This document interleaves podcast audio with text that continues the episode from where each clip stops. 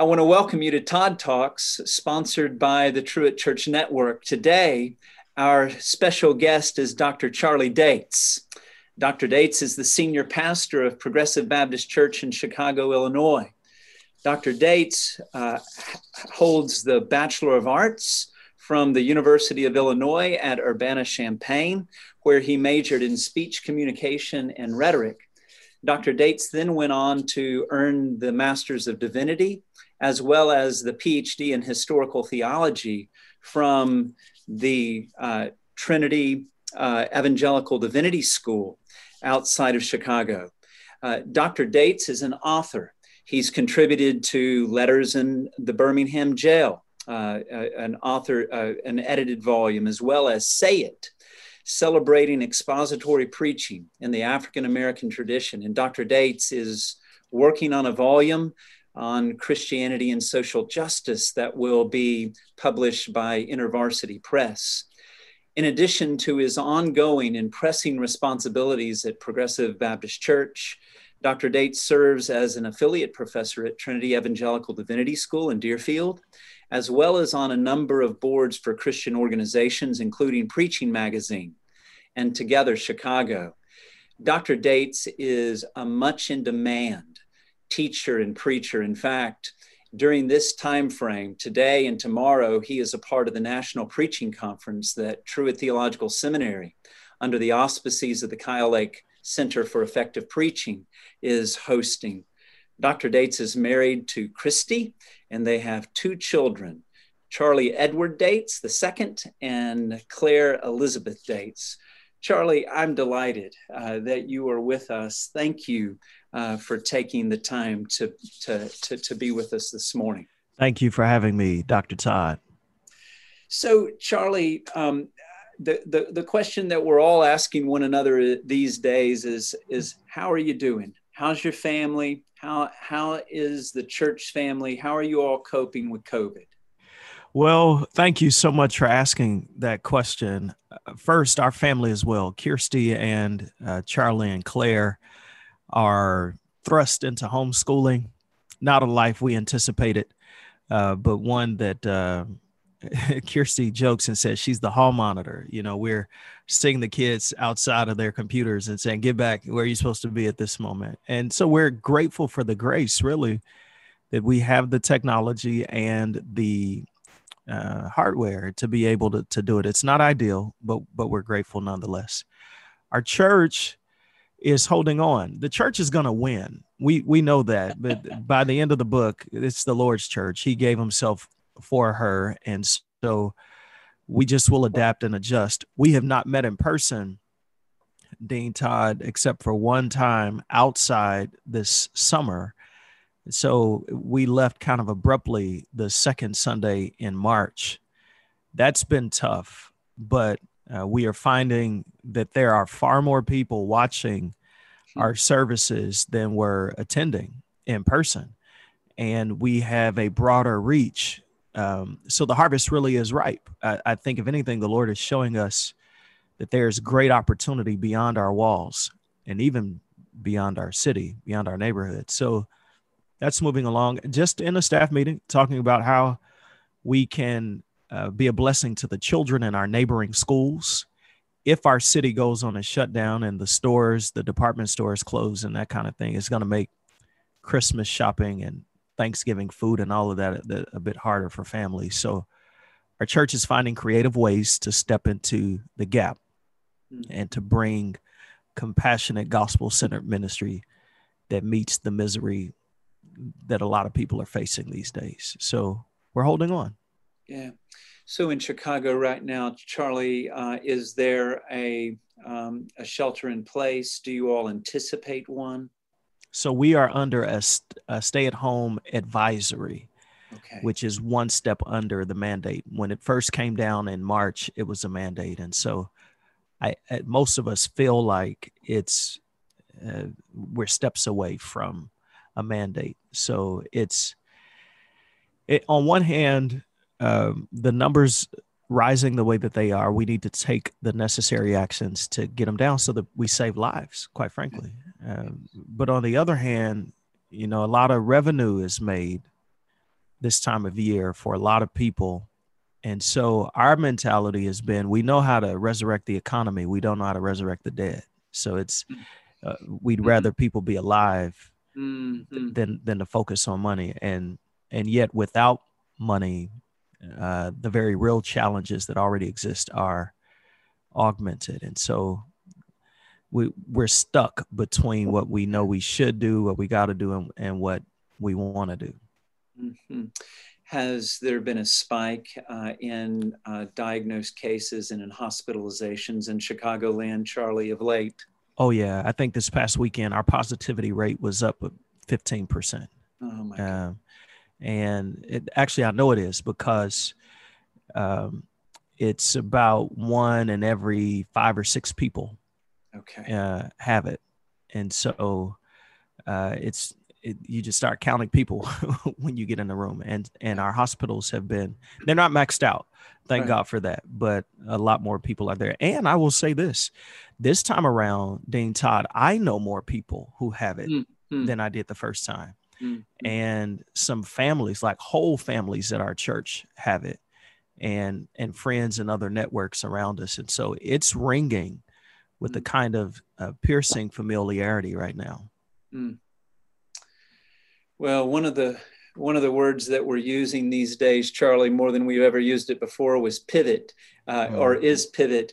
I, you know, pivot is what I used to do in basketball. Coach told me to pivot. I mean, yeah. we're, we're, using pivot differently. So let's pivot. Yeah. Um, uh, and um, this, this is a positive thing. Hey, Charlie, uh, share with those uh, who are joining us today about your early years in, in, in the faith uh, in, including your call to ministry. I know that many will be encouraged to to hear your story. So share share some of it with us. Man, I had a delightful childhood. I was raised in a loving home. My story's a lot like Timothy's, where the faith that dwelt in my mother, my grandmother, lives in me. That mm-hmm. isn't to say that I inherited their faith, because I do own it but it is to say I was nurtured in an environment where people genuinely believed that Jesus was God's son and that God would make a way. I was also uh, privileged to be educated at the Mount Calvary Christian Academy and then at the Salem Christian Academy, two elementary schools owned and operated by Black churches on the south side of Chicago. Hmm. And so there was no uh, distinction made between faith in God and science in the world. That, hmm. that is to say that we did not elevate science per se, but we studied science from the lens of scripture and God's creation. And I remember, you know, at uh, at our math lessons, I see this in my mind. At the top of the book, at the top of the page on at the beginning of every lesson, there was a scripture. And we use this curriculum called the Abeka curriculum, mm-hmm. and uh, there I was. So I was nurtured in. I was I was raised. Uh, the garden of my soul was watered with the word, uh, as I matriculated. So I came to faith early in life and was thinking about this the other day. I don't have one of those testimonies where, you know, my life went down this path and that path, and then there was some uh, amazing, miraculous thing that that caught me and rescued me from that that regard. My story is the amazing, miraculous preserved me and mm. kept me mm. from a lot of things that I could have got in. And and so um, in that regard, I count myself blessed. Mm-hmm. I felt called to preach, Dean Todd, early on in life. Oh, I, I, my son is nine now. I had to be a bit younger than him uh, when when I was I was convinced that I was called to preach. And the reason I say it this way is that the pastor of our church he he joked about it. He my mom passed away this summer. He came to speak at her Sorry. funeral, and he he said, you know. Uh, I couldn't shake Charlie. He, you know, his church was over. I, he would come and he would pull on my coattail and tell me he was ready to preach and that kind of thing. And so I'm grateful, lo, these many years later, to be a witness and a testimony that God really does call some people early. And and I responded, and that, and so my life, the trajectory of my life, started to bend from childhood through high school and college to full time pulpit ministry mm. and pastoral ministry. Amazing. my story is not dissimilar, but I want to ask you, Charlie. Um, so, having um, grown up attending um, elementary schools uh, uh, sponsored by African American churches, uh, you find yourself at a seminary taking your master's of divinity on the one hand and your PhD on the other, that are, are largely uh, Anglo. So, what, what was it like uh, to be uh, studying at a seminary that's largely Caucasian, white, as um, an African American student? Any reflections upon that? I didn't know any better. Okay. Um, in the best way.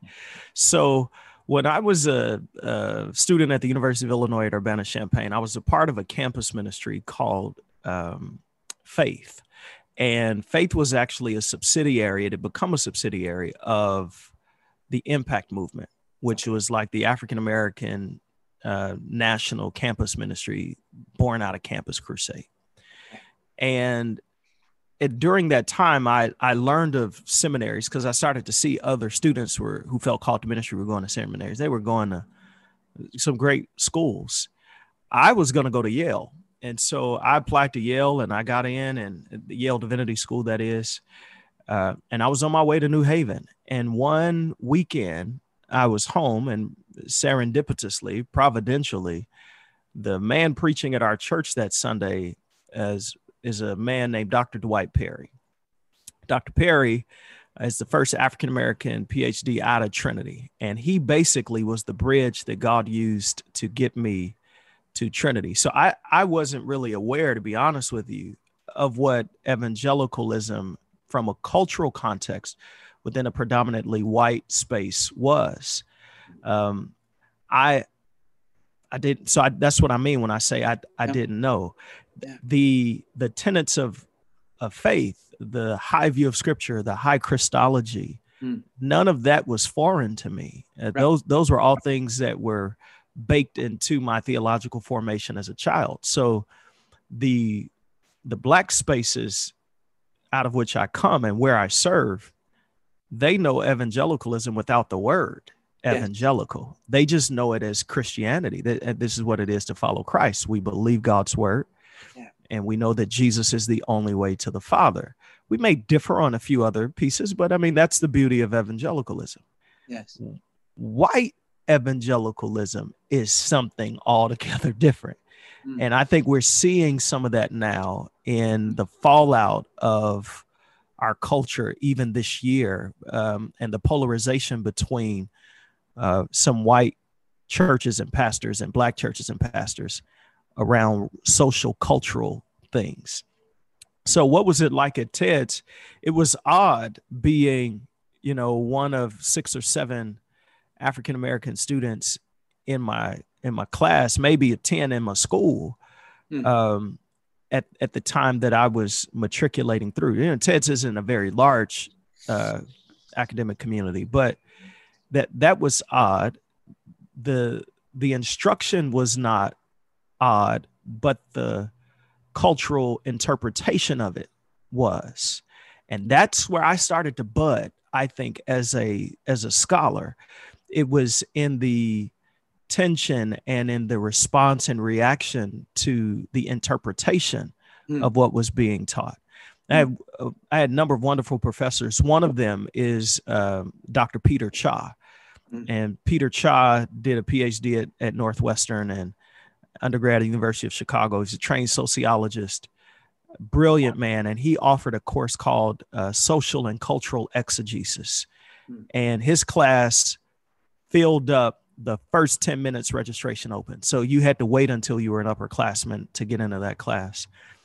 And what Dr. Cha uh, taught was we we really do come to different uh, points of destination in theological formation, understanding how doctrine is formulated and the relationship between doctrine based upon who's doing the work. Mm-hmm. Um, and he brought sociological data. He did not, you know, reduce the the yeah. biblical truth, yeah. Yeah. but he, he brought sociological data. And what I found was I thrived in that class environment. Some of my white peers did not. Mm. it it was the first kind of point of dissonance or disequilibration for many of them. But I would sit in that class and go, "Hey, this is like what my whole experience here, in one sense, has has been like." And so Dr. Cha just very gracefully and and wonderfully uh, made connections for us. And so from our church history classes to how we interpreted the New Testament and worked in application and preaching to preaching style. You know, I, I'd be preaching in, in my preaching labs and some of my peers would be like, well, you know, you're too loud or, you know, you are uh, this or your illustrations are that. And I just say, you know, let's get out of here and see whose preaching works better. Um, and, and that, that wasn't a, that wasn't a challenge. But what I knew, what I knew is that the academy can just make widgets, you know, if we're not careful. And, and there's a broader cultural landscape that makes the preacher and pastor that refines the preacher and pastor outside of the academy and i had the gift of that so the the to sum it up it would be i i had to learn a lot about them in in their school but they did not have to learn a lot about me and now that we're out mm. um oh my i bet you they wish they had had to learn a lot more about me and a lot more about the world outside mm. of their mm. kind of white enclave mm. and that's that's no shot but it's just yeah it, it is what it is and so i man i'm so blessed like i'm afraid sometimes i'm so blessed i'm so blessed because i know jesus and i love jesus and i have no um and nobody can take that from me and and at the same time i can turn in to context that say they know jesus and love jesus and mm. tell them the truth with no fear of contradiction. Mm. I, I get to be fully black, fully alert, fully alive, don't have to relinquish any of my person and be proud of the Christian tradition yeah. out of which African Americans come. Mm. And and so I'm just an, I, I really am, man. I'm a blessed man. And mm. there's a young rapper around here who says, um, I wish I could take my life and merch it. Uh, it, it's a way of, I wish I could turn my life into merchandise. It, I, I really am fortunate, yeah. man, mm-hmm. most mm-hmm. fortunate um, to, to be in the space at this critical time in American history and world history. Yeah, and Charlie, we're fortunate that you're speaking into it and grateful to know you. Um, I'm I, I, had read that you traveled 88 miles to go to church when you were studying at Trinity. So that's yeah. why I asked you that question. Yep. That, that's rather a commute, my friend. Yeah, 88 um, miles one way. Yes, sir. Yeah. So, you know, Charlie, I, I we have other questions and I've, I've, I've put these in front of you and I want to get to them, but I, I want to follow up on um, your observation that um, white evangelicalism is altogether different. And I want to ask a broader question. Um, as um, is is the word evangelical to be mothballed? Is it the best we have? How do we rehabilitate it? Uh, can it be preserved? Thoughts, musings on that?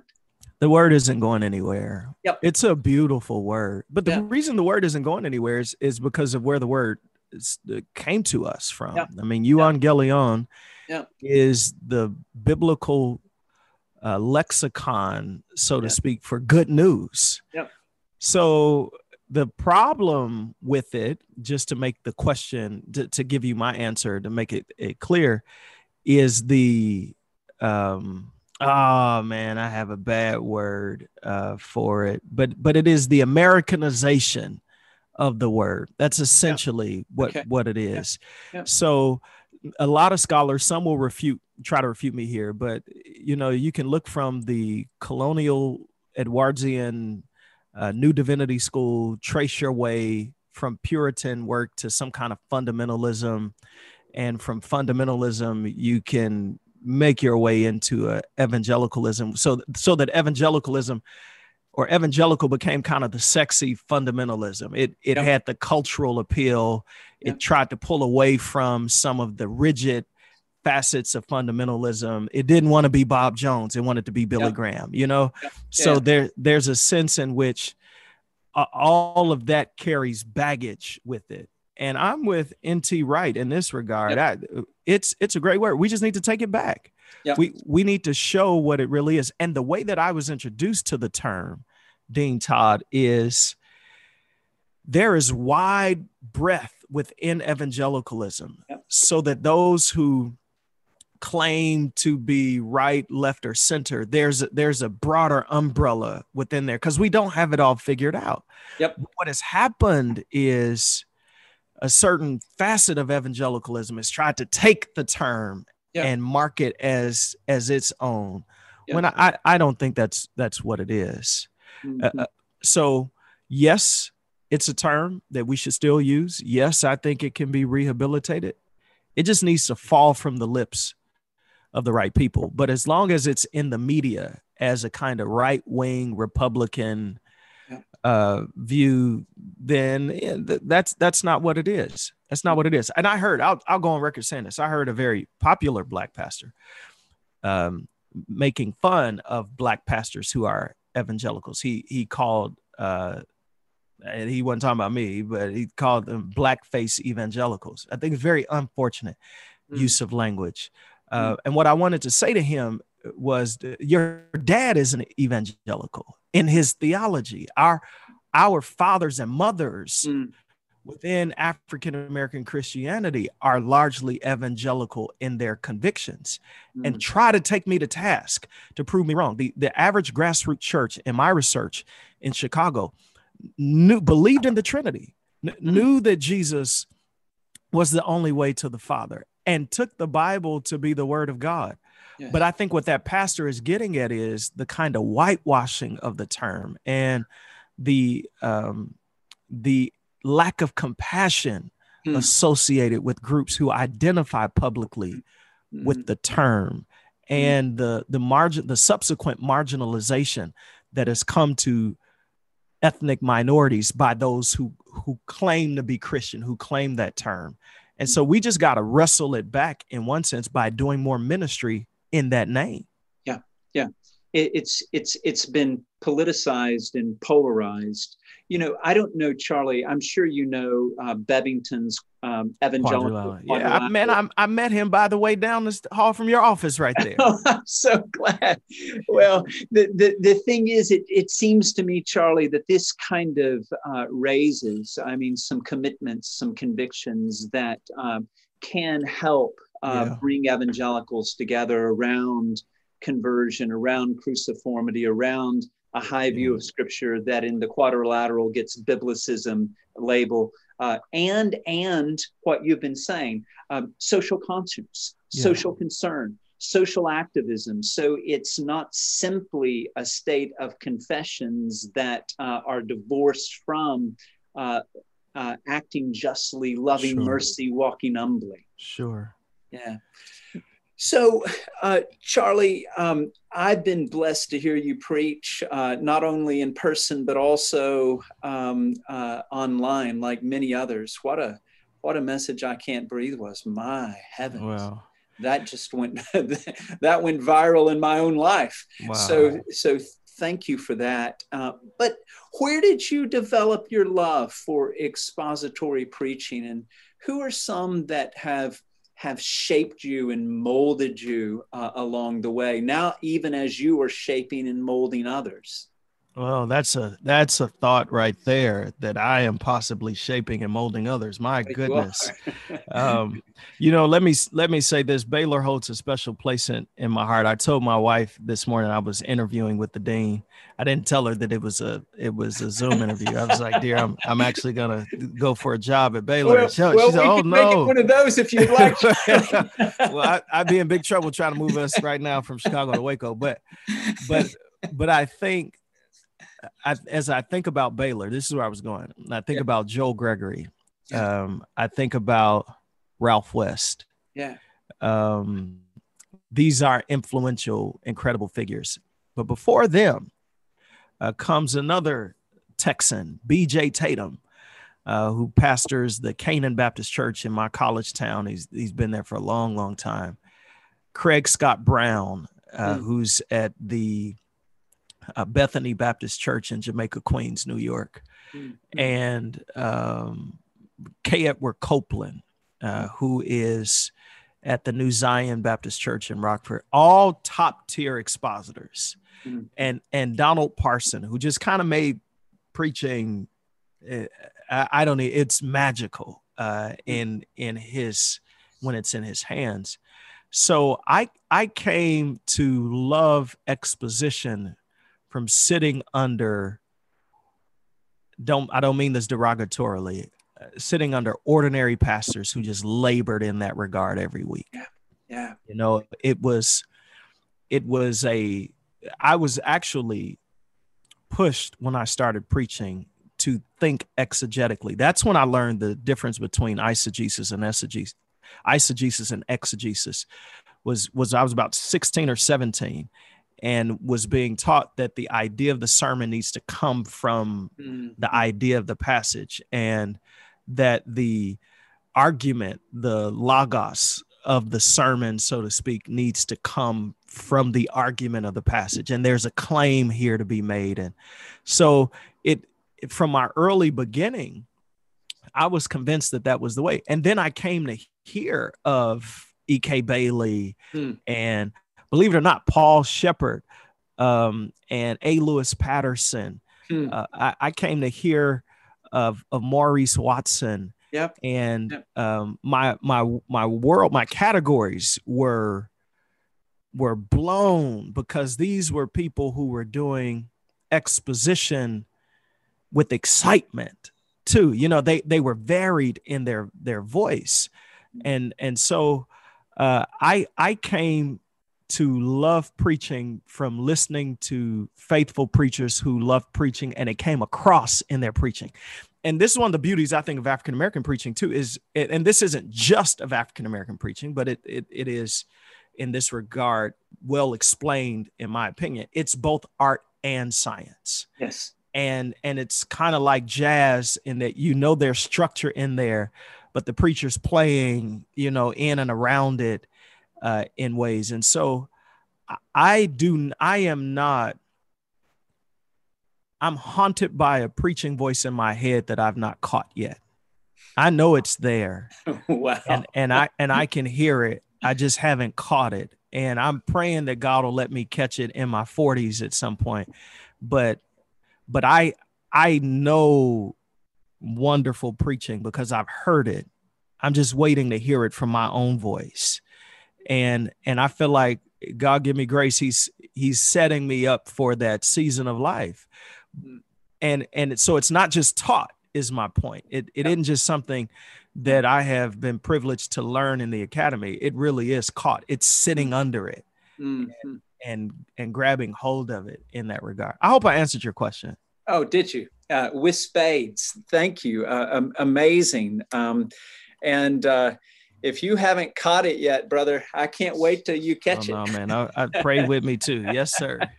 so, uh, Charlie, uh, talk to me about uh, this book um, yeah. that you're doing with IVP. Yeah. I, I uh, give us an update on it. Where where is yeah. it in the process? Yep. I mean, COVID comes and constrains, and I understand. Are you writing it? Have you submitted it? Are they pu- producing? Yeah, where, no, where this is great. So COVID has been a blessing. I've been able to redeem the time in some respects in this regard. I'm about halfway through it. It's a six chapter book. I've I've written three submitted those three and we've got edits to do but i'm just really going to try to plow through the next three through the winter and then go back and, and make the edits. But it's called what hath justice to do with righteousness? Mm. and it was due in march. This is why i say covid was a blessing. Yeah. yeah. but with regular pastoral ministry and life happening and all of that kind of stuff man it just it slammed me. Um but it is a book that it, that begins by exploring what is a what is a truer Christian worldview? You you hear people talk about worldview, a Christian worldview, this, and the other. And some of the popular voices of that in our country really, in my opinion, have more of just a white Western view of Christianity and the way the world ought to be. And so I try to reframe that, maybe even from the lens of a black woman on the south side of Chicago, that that we can get closer to the ethics of the gospel by stepping out of majority culture in in one sense to read the scriptures from the lens of people who've been marginalized and who have been considered the least and the left out. Mm. Then it turns to uh, a, an exploration of the etymology of the words justice and righteousness in the Old Testament and the New Testament. And I've been shocked by this. I knew it a bit more from the New Testament, but in the Old Testament, those words mishpat and tzedakah mm-hmm. actually function in a kingly context. Mm-hmm. The people of God in the Old Testament are in search of a king who will rule justly and they flourish they rejoice when they get that. And it's all in the language of righteousness. When, when solomon composes these proverbs or or at least pulls them together over and again justice and righteousness occur as these kind of twin towers there. They go together. You can tell that a person or a king is is righteous by their execution of justice and what just a rich picture. So much so until Isaiah picks up his pen in chapter nine. And I grew up learning, for unto us a child is born, unto us a son is given, and the government will be upon his shoulder, and his name will be called Wonderful Counselor, Almighty God, Everlasting Father, Prince of Peace. Well, you drop down about another verse or so, and it says, And and his throne will be established in justice. Yes. His his reign will be one of righteousness as expressed in justice. It's it's man, it's all there. Mm-hmm. So I called one of my Old Testament scholar friends uh, at Wheaton, and uh, we were we went to TEDS together. He did his PhD before I did mine, and I and I said, "Man, sit down with me and look at this." I said, "Why didn't they? Why why haven't you guys shown us the relationship between these words?" And he says, "You know, we've always known they were there, just didn't feel the context, perhaps like you do, to point it out." Wow. And and so, in the book, I try to show from the Old Testament and the New Testament that these ideas are not to be separated, but in the mind of God, they go together.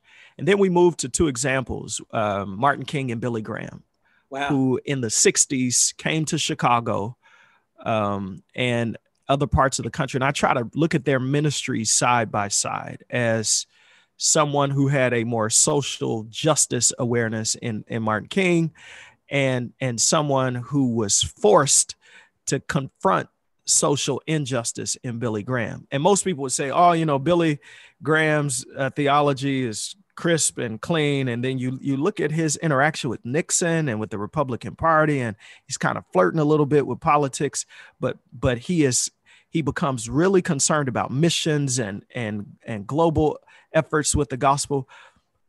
But he was preaching to segregated audiences. And then to his credit he took down the rope in Tennessee and takes a lot of flack for that and and actually becomes friends with with Martin King but never fully confronts the racism and the challenges that face black people although he's the world's most popular evangelist you look at someone like Dr. King who others would say well you know he's not as conservative as a Billy Graham or he doesn't hold to some of these tenets. And you look at King's last sermon preached on Easter, the man believed in the resurrection of Jesus Christ and the deity of Jesus. You, you say whatever you want to say about him. There are arguments to be made for the veracity of, of his theology, but he sure does seem to, according to the Old Testament, have some measure of righteousness in his theology because he's pressing against injustice in the boldest way. Mm-hmm. And in that regard, this is going to sound strange, and I'm not trying to offend nobody. King comes across as more prophetic because of his application of the gospel, mm-hmm. not merely being vertical, than mm-hmm. does Billy Graham.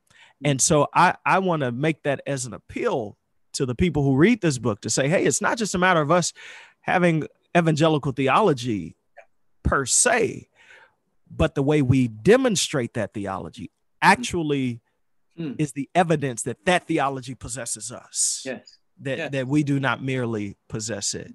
And so from that point, it turns into this whole social gospel thing. You know, I, I've been wanting to get my feet in that for a while. And that's where we are now. So I've, I've got a little ways to go uh, on it, but it's, I mean, it opens with a little bit of fire, man. And then the editors want me to keep that fire. They, they think it wanes a little bit. So, I mean, you know how editors are. We're just going back and forth. they're good for us. Yes, right? they are. They are. They are good for us. So, uh, Charlie, um, man, I could talk to you all day. I just oh, wish we had you, coffee, and um, but I'm I'm mindful um, of uh, things that you also need to do with your day. Do, do you have time for me to ask you one more question? Sure, and let's do it. For you to um, uh, leave us with one other thought, and maybe, if you would, a, a word of prayer by way of benediction. Yeah. So here's my here's my my last question. Um, would you reflect upon uh, the relationship of the church, perhaps even the Black church, uh, with with the academy, and where you find yourself fitting into that sometimes fraught, um, always complex nexus? Um, uh, I, you're, you're in a you're in a unique position to speak into that. So I thought that uh, folks would really enjoy your reflections on it. Yeah, you know, um, let me say what I think the to answer your question, the relationship is. I remember when I in my first week between summer school, I had to do summer Greek at TEDS before I started the the MDiv curriculum. So the first week or so before that first weekend in August, my children's pastor, who's gone home to be with the Lord, he he was our children's pastor when I was growing up, or the equivalent thereof. He said, "You know, Charlie." we're not he said we're sending you to seminary because you already know how to preach hmm. this was really striking to me i mean i'm i'm 21 he said we're not sending you there to learn how to preach we're, we're sending you there because you already know how but we want you to get the rebar in the concrete so to speak we want you to get all of the the other things that'll make your ministry steady and sturdy hmm. as it goes along hmm. and and he said to me don't let them take from you what God has already given to you. Hmm. Those words stuck with me eh, because for many, um, at the time I went to seminary with, within our context, they would call seminary the cemetery. They they saw people leave with less fire, so to speak, than when they went in. So that caution he gave me was was very helpful. I the more conservative sides of the Christian academy have not been very friendly historically to black and brown people, churches, and pastors. Hmm. So we just, by and large, um, had our own wonderful HBCUs, and right. and then had a kind of training ground within the local church. So the average scholar pastor who went through the academy was actually more trained by another pastor, very likely. So so that's that. Now now the ground has changed. Yeah. I am, uh, by the grace of God, a, a PhD professor, author, but my primary role is I'm a senior pastor of a black church. So there are these doors that open to me to go into multi-ethnic context or go into non-black context and and my wife and I just felt like we I'm called we're called to this context. And and now I see the benefit of having the academic training that I do and the call to serve the church in the way that I do. I'm able to hopefully inspire some others yes. uh, who are coming up to say you can be the nexus that that helps to shape mm-hmm. the curriculum in the academy, or at least before a professor will mouth off piety, pieties about uh, the way Black church does things or their church, they have to pause and think. No, you know, we know that guy or we know that sister, or and and that whole rubric has to be reconsidered. Um, and I and I think that part of our work at TEDS has been that way. That Trinity is is more aware now of its cultural blind spots because some of us came through there mm-hmm. and and now that benefits who they hire that mm-hmm. benefits their thinking in terms of who they hire curriculum and all of that so i see a reflexive benefit i certainly think it helps my church i mean i'm i'm trying dr todd to preach in a way every week that appeals across five generations but grabs people who are trained in the academy and then people who ain't never smelled the hallway in the academy. Hmm. And and so we may not have like the biggest church in Chicago and and all of that kind of stuff, but I think people sense that the gospel has hmm. some strong credibility beyond grandma's testimony hmm. and that the scripture is reliable like grandma told us it was yeah. uh, but but with some other nuances there and so i i feel like the benefit is reflexive i'm, I'm able to give uh, to our church that which i am learning and have learned and our church is able to give to the academy that which we are and it reframes and reshapes the curriculum and hopefully the professorate. Mm. That uh, synchronism, uh, that mm. um, uh, mutually reinforcing relationship is is ideal, isn't it? Yes. Yeah. Yes, because one can't shouldn't go without the other. I think this is one of the concerns I have with the way that people either give or don't give to seminaries. The the church still needs the academy, in my opinion. Yeah. And God knows the academy shouldn't exist without the church. Right. I mean, up by and for the church. I mean, that's yeah. why seminaries exist. Um, yeah. I'm grateful for uh, not only your uh, ongoing ministry at Progressive, but also for your ongoing engagement in the academy, Charlie, um, as uh, this book is going to be a great grace and gift to us. So, uh, bring us home, brother. Uh, what what word have you heard that you care to share? And then uh, a word of uh, of blessing. Uh, we're all looking forward to listening to your sermon uh, oh in my. the MPC. So mm-hmm. I, I, I can't wait to to access it. but um, please just please just share whatever you would, Charlie, sure. as we as we wrap up. So I sent Dr. Gregory two sermons. Uh, the first one, in my opinion, was too hard hitting. He didn't think it was. So I said, "No, man, we can't we can't go out with that." one." So we we sent another. So I'm I'm intrigued to see which one landed there. okay. So I, so I'll be looking for that link too. Yeah. Uh, I, I sense um, that trouble doesn't last always in terms of an encouraging word that that mercy is going to triumph even over this pandemic mm. somehow, some way, God's going to get us through this and out of it. And it, we don't have to be in a rush. I think the end is closer, but it's the accomplishment of maturity and the giving of a reward and a gift that God gives to people who endure that we should look forward to.